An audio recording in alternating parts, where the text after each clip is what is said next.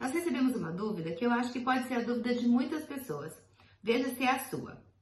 Sou filho de português falecido e divorciado do primeiro casamento que não foi com a minha mãe. Meu pai não se casou com a minha mãe.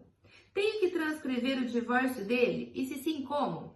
Bom, se os pais não são casados e não há casamento entre eles, então, para ser transcrito, não precisa atualizar o estado civil do português em Portugal. Por quê? Porque na certidão de nascimento deste filho vai constar que os pais não eram casados, tá?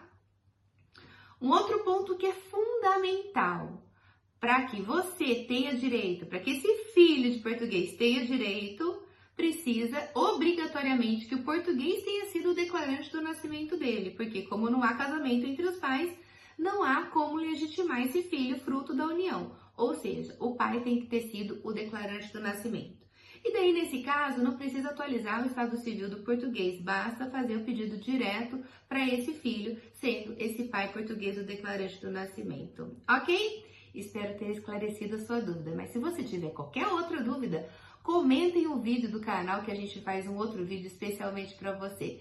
Quer ajuda com o seu processo de nacionalidade? A gente te ajuda. É só entrar em contato com a gente na nossa central de atendimento, porque esse ano, com pandemia ou sem pandemia, esse ano é o ano do seu vermelhinho.